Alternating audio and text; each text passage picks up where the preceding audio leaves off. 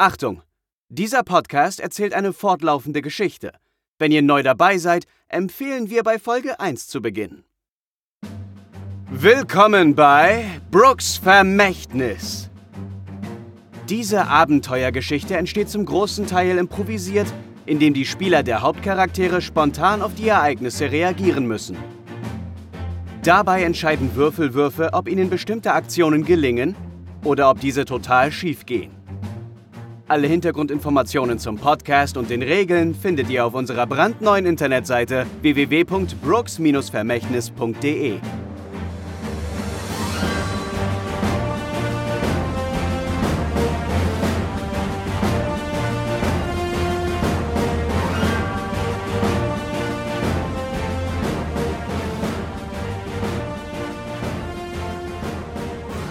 Bevor wir in Staffel 2 erfahren, wie es mit unseren Helden weitergeht, werfen wir heute einen genaueren Blick auf die entschlossene Abenteurerin Amber Watson, die seit neuestem ein Teil der Gruppe ist.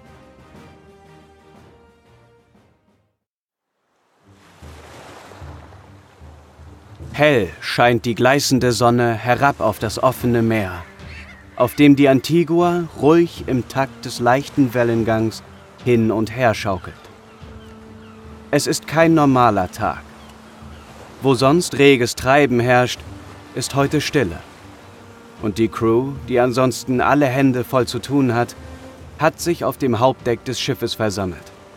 Sogar die geheime Besatzung der unteren Decks ist anwesend und auch Charles, Ray und Werner hören andächtig den Worten Alisters zu, der auf einer großen Kiste steht. Es ist ein trauriger Anlass, der die Besatzung des Schiffes heute zusammenbringt. Denn neben Alistair befindet sich, etwas erhöht, ein hölzerner Sarg. Der Sarg des Kapitäns. Nun tritt Alistair nach vorne und ergreift das Wort.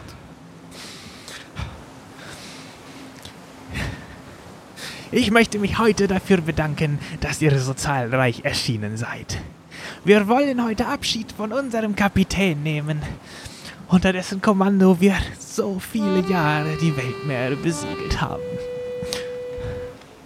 Ember würde jetzt gerne einige letzte Worte an Kapitän Brooks richten. Bitte, mein Kind. Amber tritt einen Schritt nach vorne und schaut verunsichert in die Menge. Werner nickt ihr aufmunternd zu und sie beginnt zu sprechen. Das ist nicht leicht für mich. Ihr kanntet den Kapitän vor allem als euren Arbeitgeber, der immer gut für euch gesorgt und seine schützende Hand über euch gehalten hat. Brooks war ein Ehrenmann, ein Abenteurer und ein Freund für so viele von euch. Doch für mich war er noch viel mehr als das. Nach dem Tod meines Vaters kümmerte der Kapitän sich um mich.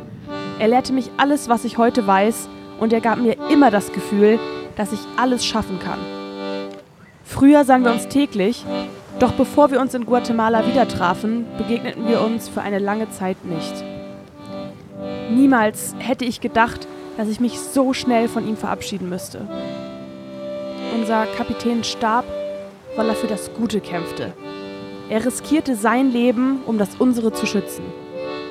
Als Brooks in den Flammen versank und mir seinen Knopf zuwarf, musste ich an unsere erste Begegnung denken.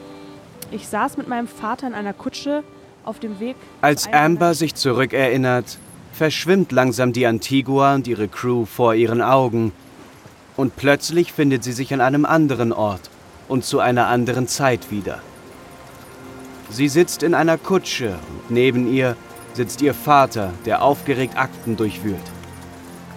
Sie ist wieder 15 Jahre alt und auf dem Weg zu einem Geschäftstreffen ihres Vaters. Auch wenn dieser Moment knappe 20 Jahre zurückliegt, so erinnert sie sich doch an diesen Tag, als wäre es erst gestern gewesen. Es ist der Tag, an dem sie Kapitän Brooks das erste Mal kennenlernen sollte. Ja, du sitzt in einer Kutsche, gemeinsam mit deinem Vater, der haufenweise Unterlagen auf seinem Schoß ausgebreitet hat und äh, ja, irgendwie hektisch da drin rumwühlt und die nochmal durchgeht und sich nochmal äh, genau anguckt. Also er brütet halt über diesen, diesen Unterlagen. Und du hast wirklich gar keinen Bock, weil es gibt nichts Langweiligeres, als deinen Vater auf irgendwelche von seinen blöden Treffen begleiten zu müssen. Aber du hast zu Hause Mist gebaut, hast dich mit deiner Mutter gestritten und sie hat dich jetzt einfach da mitgeschickt. Papa, wo fahren wir denn jetzt hin? Mir ist langweilig. Schatz, ich habe jetzt aber keine, keine Zeit für dich. Ich muss mich hier noch ein bisschen vorbereiten. Das, äh, der Gesprächstermin kam ein bisschen äh, spontan für mich.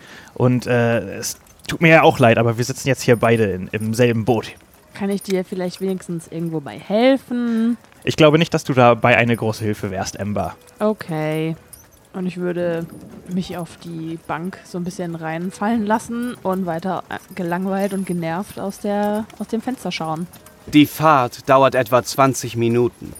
Eine qualvolle Ewigkeit für die junge Amber, als die Kutsche plötzlich in eine etwas schönere Gegend eines ansonsten ärmlichen Arbeiterviertels kommt.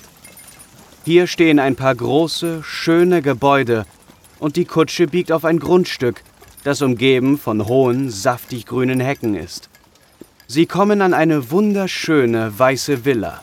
Vor der Tür steht ein Butler, der sofort auf die Kutsche zukommt und Amber und ihren Vater begrüßt. Schön, dass ihr es geschafft habt. Steigt doch aus. Mr. Brooks erwartet euch schon. Er braucht nur noch einen ganz kleinen Augenblick. Und äh, dein Vater steigt aus, gibt dem Butler die Hand. Ich steig auch aus und gebe dem Butler die Hand. Ich hoffe, das geschickt sich so für eine junge Lady. Und bleib erstmal kurz stehen und schaue mir beeindruckt das Gebäude an. Es ist wirklich ein sehr schönes Gebäude. Und der Butler gibt dir auch etwas überrascht die Hand zurück und äh, sagt: Hallo, junge Dame, ich bin Harry, der Butler von Mr. Brooks. Und jetzt führe ich euch mal hinein. Da könnt ihr im Wartezimmer noch einen kleinen Augenblick warten. Und dein Vater äh, sammelt noch so hektisch die letzten Zettel zusammen und packt sie irgendwie in so eine Mappe und klemmt die sich unter den Arm. Und ihr geht gemeinsam rein durch eine große Doppeltür und steht in einem langen, recht dunklen, nur von Öllampen erleuchteten Flur. Sind denn da eigentlich auch andere Menschen oder sind da gerade nur wir? Nur ihr. Also es ist explizit dein Vater äh, eingeladen worden. Also mehr Leute werden auch nicht erwartet. Ihr werdet den Gang entlang geführt und dabei ja, zieht etwas deine Aufmerksamkeit auf sich. Und zwar eine recht große, prunkvolle, prunkvoll ausgeschmückte Tür Mhm. mit einem großen goldenen Türgriff. Mhm. Und als ihr da dran oder als ihr auf diese Tür zukommt, äh, guckt der Butler kurz einmal äh, ein bisschen, ja, äh, panisch vielleicht drein und zieht so im Vorbeigehen, während ihr an der Tür vorbeigeht, zieht er so ganz nebensächlich einen Vorhang vor diese Tür, sodass die Tür nicht mehr zu sehen ist. Das ist mir natürlich nicht entgangen. Nein. Und ähm, ja, aber schon kurze Zeit später äh, bittet er euch nach rechts in einen offenen, recht großen, üppigen Warteraum zu gehen. Es gibt dort Bücherregale und äh, bequeme Sessel, auch einen Kamin, der dort äh, knistert, der da vor sich hin knistert. Und wenn Sie etwas brauchen, sagen Sie nur Bescheid. Äh, aber Herr Brooks wird gleich für Sie äh, zur Verfügung stehen. Und dein Vater setzt sich auch sofort in einen von diesen Sesseln und schlägt wieder seine Mappe auf und wühlt wieder seine Zettel durch und äh, ja, er versucht halt irgendwie nochmal dieses, sich irgendwelches Wissen anzueignen, das er scheinbar brauchen wird. Okay. Wenn mein Vater jetzt gerade seine Aufmerksamkeit komplett auf die Unterlagen richtet, dann würde ich mal beiläufig in den Raum hereinrufen. Ähm, Papa, ich gehe einmal ganz kurz Harry suchen, um ihn zu fragen, wo die Toilette ist. Bin gleich wieder da und bin quasi schon halb aus dem Warteraum wieder raus. Ähm, dein Vater blickt dich von seinen Unterlagen auf, aber murmelt so: Ember, warte lieber hier. Es wäre doch unhöflich, wenn gleich Herr Brooks kommt und du nicht da bist. Aber er guckt nicht von seinen Zetteln hoch. Ja, also ich bin ja schon halb aus dem Raum raus und rufe noch so hinterher. Es dauert nicht lang. Also, als du den Gang betrittst, äh, guckst du nach links runter, wo halt auch die Tür war und wo halt auch die Eingangstür war. Und da steht auch der Butler im Flur und ähm, schreibt gerade mit einem Füllfederhalter etwas auf ein Pergament. Mhm. Also er ist, steht im Flur, ist aber gerade mit was beschäftigt. Hallo Harry, ähm, gut, dass ich Sie sehe. Ähm, mein Vater hat mich geschickt und lässt mich fragen, ob Sie ihm eventuell einen Füllfederhalter bringen könnten, denn er muss sich ein paar wichtige Notizen machen vor seinem wichtigen Termin mit äh, Mr. Brooks. Wäre das möglich? Oh ja, selbstverständlich, das ist gar kein Problem. Ich werde direkt einen besorgen. Und äh, läuft den Flur entlang und verschwindet in einer Ecke oder in einem Raum, den du nicht kennst, um einen Füllfederhalter zu holen. Okay, solange ich da jetzt noch stehe, würde ich kurz einen Blick auf das Pergament werfen. Kann ich da drauf was lesen? Steht da was drauf? Ähm, es ist ein, ein großer Zettel, wo in großen Buchstaben steht. Achtung, Warnung vor dem Hunde. Okay. Finde ich nicht so interessant, deswegen lasse ich den liegen und würde dann ähm, sehr schnell zu der Tür laufen. Ähm, Du- Drückst die Klinke herunter, aber die Tür ist verschlossen. Was ist das denn für ein Schloss? Ist dafür ein Schlüssel benötigt? Ja, ein großer, also du würdest sagen, ein normales Schlüsselloch. Mhm. Okay. Dann würde ich dahin gehen, wo gerade der Butler hin verschwunden ist und gucken, ob ich ihn sehe. Mm, Der Butler ist scheinbar am Ende des Ganges eine Treppe hochgegangen. Ich würde einfach hinterhergehen. Okay. Da äh, gibt es so einen kleinen Raum, aus dem der Butler gerade rauskommt mit einem Füllfederhalter und ein paar äh, Zetteln in der Hand. Da sind Sie ja schon wieder, junge Dame. Was schleichen Sie denn hier im Haus herum? Nein, nein, ich, ich schleiche nicht rum. Mir, mir ist nur ein bisschen langweilig. Mein Vater, der liest die ganze Zeit nur in seinen Unterlagen. Da habe ich gedacht, vielleicht kann ich ihm den Füllfederhalter jetzt auch einfach selber bringen. Und während ich das sage, schaue ich einmal, scanne ich einmal den Butler ab, ob vielleicht irgendwo ein Schlüsselbund hängt an seinem Gürtel oder so. Der Butler gibt dir das, gibt dir den Füllfederhalter und die Zettel und sagt, na gut, wie Sie meinen. Du siehst bei ihm nichts, aber hinter dem Butler steht ein Kleiderständer, an dem ein langer Ledermantel hängt. Mhm. Ja, dann äh, mache ich hier mein, mein Schild weiter fertig. Mhm. Wenn Sie noch was brauchen, dann wissen Sie ja, wo Sie mich finden. Und er geht die Treppe runter und äh, kehrt vermutlich zurück zu seinem Schild. Mhm. Ja, ich gehe natürlich zu dem Mantel auf Zehenspitzen und äh, durchwühle. Was heißt durchwühle? Ich durchsu durchsuche mal die Taschen. Und in einer, in, in der Seitentasche äh, findest du einen großen goldenen Schlüssel. Das ist ja schon beinahe verdächtig. okay. Ich nehme den Schlüssel an mich. Steck außerdem auch. Also, habe ich irgendwie eine Tasche dabei oder sowas? Oder habe ich einfach nur. Du hast äh, einen, du hast einen Filzmantel an Mhm. Mit zwei großen Taschen an den Seiten. Gut, dann würde ich einfach mal in die linke Tasche den Füllfederhalter und das Papier reinstecken und in die andere Tasche den Schlüssel. Mhm. In der Tasche, in die du gerade den Schlüssel getan hast, da hast du übrigens auch noch einen gelben Jojo. Ich nehme das Jojo raus. Und lass das Jojo cool hoch und runter fahren. Ja, Cool. während ich die Treppe wieder runtergehe. Und genau wie eben würde halt den Gang nochmal entlang gehen in Richtung Tür und ähm, auch wieder schauen, ob da die Luft rein ist sozusagen.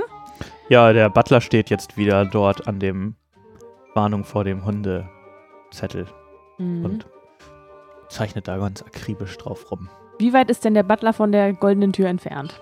Fünf, sechs Meter vielleicht. Fünf, sechs Meter. Ähm, wie sieht denn eigentlich der Butler aus? Also, wie ist so seine Statur? Wie alt ist er so?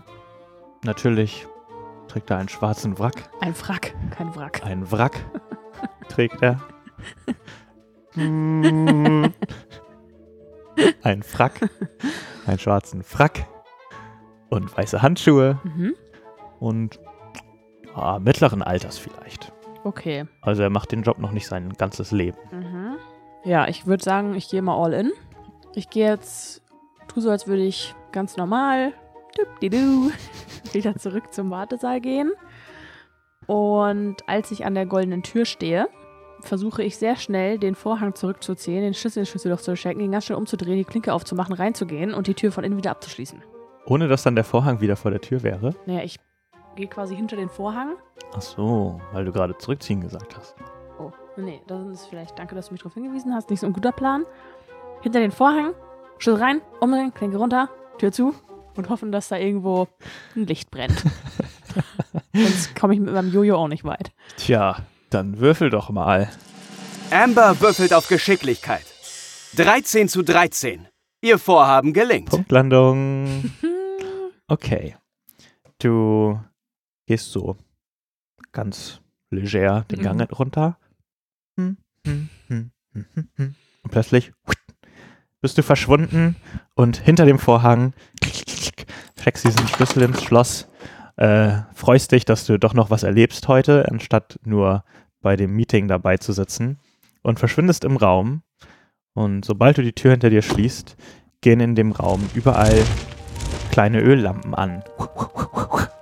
Und du stehst in etwas, das aussieht wie ein, eine Art Trophäenraum oder vielleicht auch Schatzkammer. Etwas, wo es große Tische gibt, es hängen ähm, viele Landkarten und andere Zeichnungen und Skizzen an den Wänden und überall stehen äh, Dinge rum, Kisten, aber auch ähm, kleine Gerätschaften irgendwie, mit denen, also die du nicht richtig zuordnen kannst. Und ähm, Figuren, äh, Götzen, Bilder und äh, Masken. hängt auch eine fröhliche Affenmaske an der Wand, die dich direkt anlächelt. Ja, es sieht so aus, als, als würde da auch gearbeitet werden. Also sieht jetzt nicht so aus, als wäre das nur ein Abstellraum. Direkt äh, vor deinen Füßen findest du einen ovalen, goldenen Stein, der dich so ein bisschen anglitzert. Mhm. Etwa in Handballengröße. An sich ist es jetzt nicht so meine Art, einfach Sachen einzustecken, was ich heute schon einmal gemacht habe. Aber ich ähm, stecke den Stein erstmal in meine Jackentasche Mhm. und ja, würde mich dann gerne nochmal weiterhin in der Schatzkammer, so nenne ich es jetzt einfach mal, umsehen. Also du siehst, was ich dir schon bereits beschrieben habe.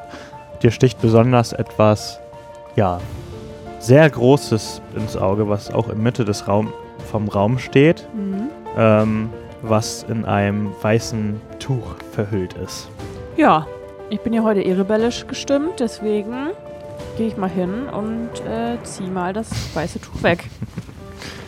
Ja, du ziehst das weiße Tuch mit einem Ruck runter und darunter ist eine große ähm, Statue, die erst einmal auf den ersten Blick für dich aussieht, wie als würde sie einen Menschen darstellen.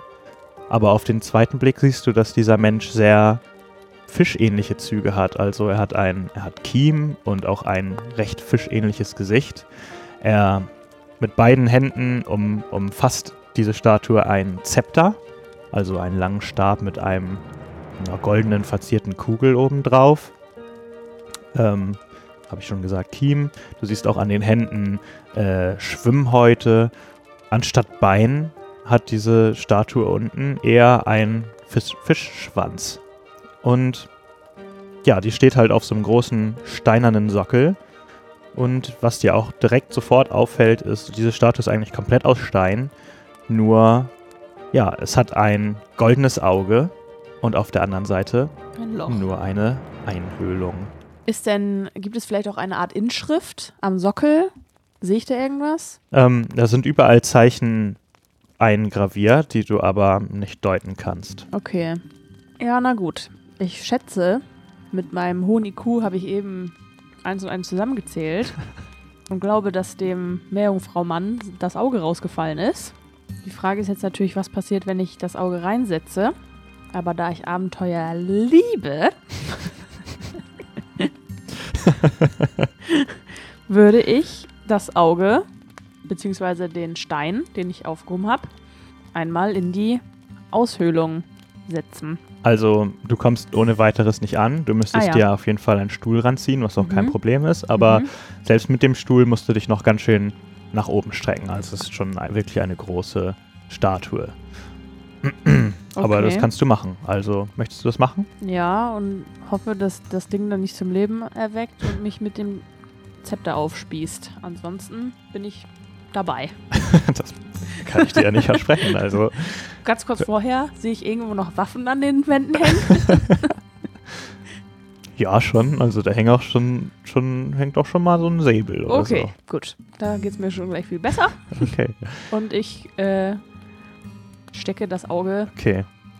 in die Augenhöhle. Also ja, be beherzt ziehst du dir so einen Stuhl ran, stellst dich drauf und steckst natürlich sofort das Auge in die Augenhöhle und plötzlich hörst du ein Klackern und unten aus dem Sockel springt eine Schublade, eine Art steinerne Schublade auf, die so hervorfährt und die ist äh, zugedeckt mit einem Deckel, Mhm. also eine geschlossene Schublade, ja. die aufspringt. Okay, ich steige vom Stuhl herunter, stelle den Stuhl natürlich vorbildlich zurück an die Stelle, wo ich ihn hergenommen habe. Mhm. Möchte ja keinen schlechten Eindruck hinterlassen. Und knie mich auf den Boden und öffne vorsichtig die Schublade, beziehungsweise hebe den Deckel an. Mhm.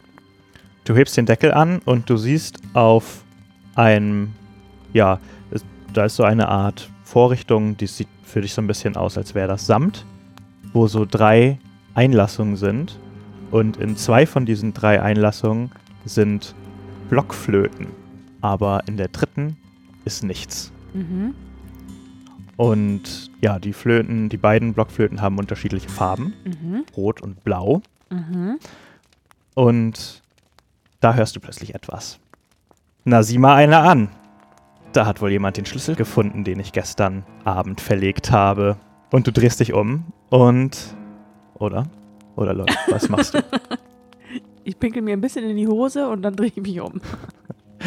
Du drehst dich um und hinter, hinter dir äh, steht Mr. Brooks, den du ja nicht kennst als Mr. Brooks.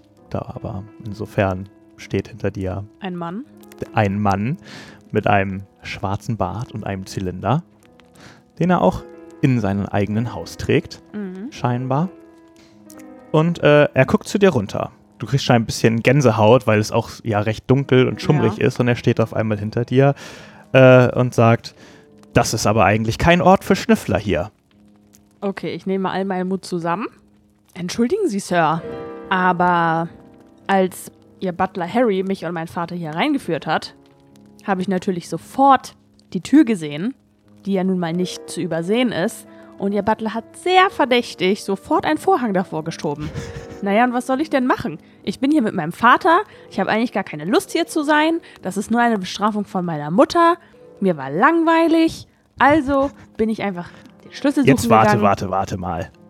Das ist immer noch kein Grund, in fremden Hab und Gut hier äh, rumzuschnüffeln. Am besten gehen wir jetzt lieber mal zurück zu deinem Vater und gucken mal, was der davon hält. Und er schiebt dich so ein bisschen aus der Tür raus. Mr. Brooks. Sie wissen aber schon, dass da eine Blockflöte fehlt. Ja, das weiß ich ganz genau. Okay. Ähm, das lass mal lieber meine Sorge sein. Und er schiebt dich raus in den Flur und ähm, ja, du trottest so vor ihm her zurück in den Warteraum, wo dein Vater sofort aufblickt und die Sachen, äh, seine Zettel zur Seite schmeißt Jetzt und aufspringt plötzlich. und sagt: Herr Brooks, äh, Amber, was hast du jetzt schon wieder angestellt? Herr Brooks, ich entschuldige mich vielmals für das Fehlverhalten meiner Tochter. Ich weiß auch nicht, sie ist einfach so äh, schwer zu kontrollieren, es tut mir leid. Und ähm, ja, äh, Mr. Brooks tut das so ein bisschen ab und sagt, Herr Watson, machen Sie sich da mal keine Sorgen. Ich glaube, sie hat sich, nachdem sie auf der Toilette war, einfach bei uns im Flur verirrt. Das ist ja alles nur halb so wild. Dann lassen Sie uns jetzt mal unser, unser Gespräch führen. Und er öffnet eine Tür, bittet euch herein und du darfst dir gute ein bis zwei Stunden total langweiliges Geschäftsgelaber anhören. Sitzt auf so einem Sofa, während die beiden an einem Tisch sitzen. Langweilig. Ich würde einfach den Füllfederhalter und das Pergament rausnehmen und anfangen zu kritzeln währenddessen. Worum Okay. geht's denn überhaupt in dem Gespräch? Ach, du verstehst nur die Hälfte, interessiert dich auch nicht so wirklich. Okay. Es ist irgendwie Es ist langweiliges finanzielles Gerede. Erwachsenengespräche. Ja, aber dann, ähm, du bist schon so halb weggedöst, hast irgendwie alle Pergamente vollgekritzelt. Ähm, als die beiden sich erheben und sich die Hand geben, Herr Brooks äh, bedankt sich für das, für das nette Gespräch, für das aufschlussreiche. Verabschiedet, ihr verabschiedet euch voneinander, geht raus. Ähm, Herr Brooks begleitet euch noch bis nach draußen zur Kutsche. Man gibt sich nochmal die Hand, Kutsche wird aufgemacht, dein Vater setzt dich schon mal rein, als Herr Brooks dir nochmal die Hand auf die Schulter legt. und äh, er beugt sich noch einmal zu dir runter und sagt, junge Dame, es gehört sich natürlich nicht, seine Nase in fremde Dinge zu stecken. Ich hoffe, das hast du heute gelernt. Aber andererseits, wenn man es nicht tut, dann bleibt einem auch ziemlich vieles verborgen. Behalte dir doch deinen Entdeckergeist einfach bei, dann kannst du irgendwann vielleicht auch Großes vollbringen. Er zwinkert dir so zu, wie das Erwachsene machen, wenn sie sich Kindern überlegen fühlen. Und er drückt dir etwas Kleines in die Hand und sagt, lass das aber besser nicht deinen Vater sehen. Ich gucke ganz schnell, was es ist. Du guckst, öffnest deine Hand und es ist eine Kette, an deren Ende das goldene Auge befestigt ist, das du in die Statue eingesetzt hast. Also es sieht zumindest so aus. Es wird das sein. Ich schaue mir das Auge an, bin sehr überrascht und schaue Kapitän Brooks an und sage, Sie haben ja die Adresse von meinem Vater. Melden Sie sich doch mal bei mir, wenn Sie die dritte Flöte gefunden haben. Ich würde wirklich gerne wissen, was passiert, wenn die dritte Flöte in die Vorrichtung gelegt wird. ja. Äh, er lächelt so ein bisschen in sich hinein und sagt, wir werden sicherlich noch einmal aufeinandertreffen, aber jetzt schnell ab in die Kutsche mit dir. Ich springe in die Kutsche und als die Kutsche wegfährt, winke ich ihm nochmal nett aus dem Fenster. Mhm. Und er lächelt zurück und dreht sich um und geht wieder in seine Villa rein. Nachdenklich schaut Amber hoch und blickt auf die Crew der Antigua. Sie holt einmal tief Luft, bevor sie mit ihrer Rede fortfährt. Unsere erste Begegnung sagt so viel über den Kapitän aus. Er war streng und sonderbar, manchmal sogar ein klein wenig furchteinflößend. Oder Männer? Doch tief in seinem Herzen war er noch immer ein neugieriges Kind, was die Welt sehen und ihre Schätze bewahren wollte. Nachdenklich schaut Amber in die Wolken. Sie greift nach der Kette, die sie seit ihrer Kindheit ununterbrochen um den Hals trägt, und betrachtet den goldenen Stein, der daran befestigt ist. Das Auge der Statue. Ich werde nicht ruhen, bis ich das Vermächtnis des Kapitäns gefunden habe und in Sicherheit weiß. Vielleicht schließt sich der ein oder andere von euch meinem Vorhaben an. Darüber wäre ich wirklich glücklich. Ruhen Sie in Frieden, Kapitän. Wir werden Sie niemals vergessen. Amber tritt zurück und der Sarg des Kapitäns wird langsam an die Reling getragen und mit Hilfe starker Taue in die Wellen hinabgelassen. Ja, er war ein großartiger Mann. Ein Visionär, der mein technisches Talent zu würdigen gewusst hat und mich aus meinem trostlosen und langweiligen Leben in Deutschland geholt hat. Dafür bin ich ihm so dankbar. Ja, auch ich bin dem Kapitän wirklich sehr dankbar. Er hat mich damals vom Jahrmarkt geholt und hat mir wieder einen Sinn gegeben, warum sich das Leben wirklich lohnt. Und ich werde alles versuchen, um sein Vermächtnis in Ehren zu halten. Also Leute, jetzt mal ganz im Ernst. Ich meine, der Gute hat uns vielleicht so ein, vielleicht auch zweimal, vielleicht auch dreimal gerettet, aber ich weiß nicht. Die Antigua, vielleicht tut ihr ein anderer Captain zu. Ja, Charles, ich weiß, du weißt immer die richtigen Worte zu sagen in so einer Situation. Sehr gut gesagt. Das kann ich nur unterstützen. Man merkt wirklich, dass du den Captain respektiert hast. Amber entzündet eine Fackel, die sofort lichterloh zu brennen beginnt. Nach kurzem Innehalten lässt sie die Fackel in den geschmückten Sarg fallen und plötzlich ist alles ganz still. Schweigend beobachten die Crewmitglieder, wie der Sarg ruhig auf dem Meer davontreibt und die Flammen nach und nach größer werden.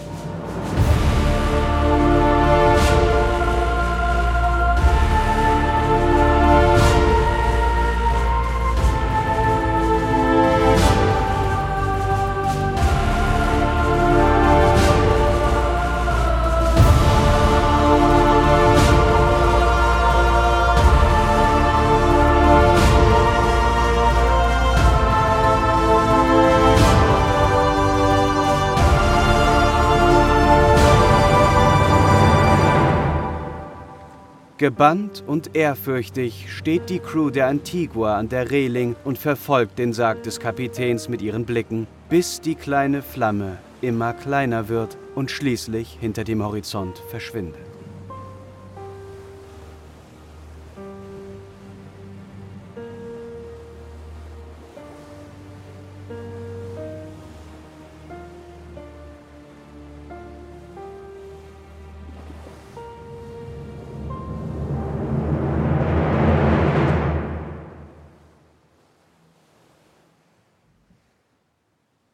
Hi, ich bin Lukas und vielen Dank, dass ihr Embers Vorgeschichte gehört habt. Das ist eine kleine Einstimmung auf Staffel 2 gewesen, wo wir dann endlich erfahren werden, wie es weitergeht. Stimmt euch jetzt schon mal auf Staffel 2 ein, indem ihr auf unsere wunder, wunder, wunderschöne neue Webseite geht, www.brooks-vermächtnis.de, wo ihr auch alle Hintergrundinformationen zum Podcast findet. Also keine Ausrede, hin da und zieht euch diese wirklich richtig toll gewordene Seite rein.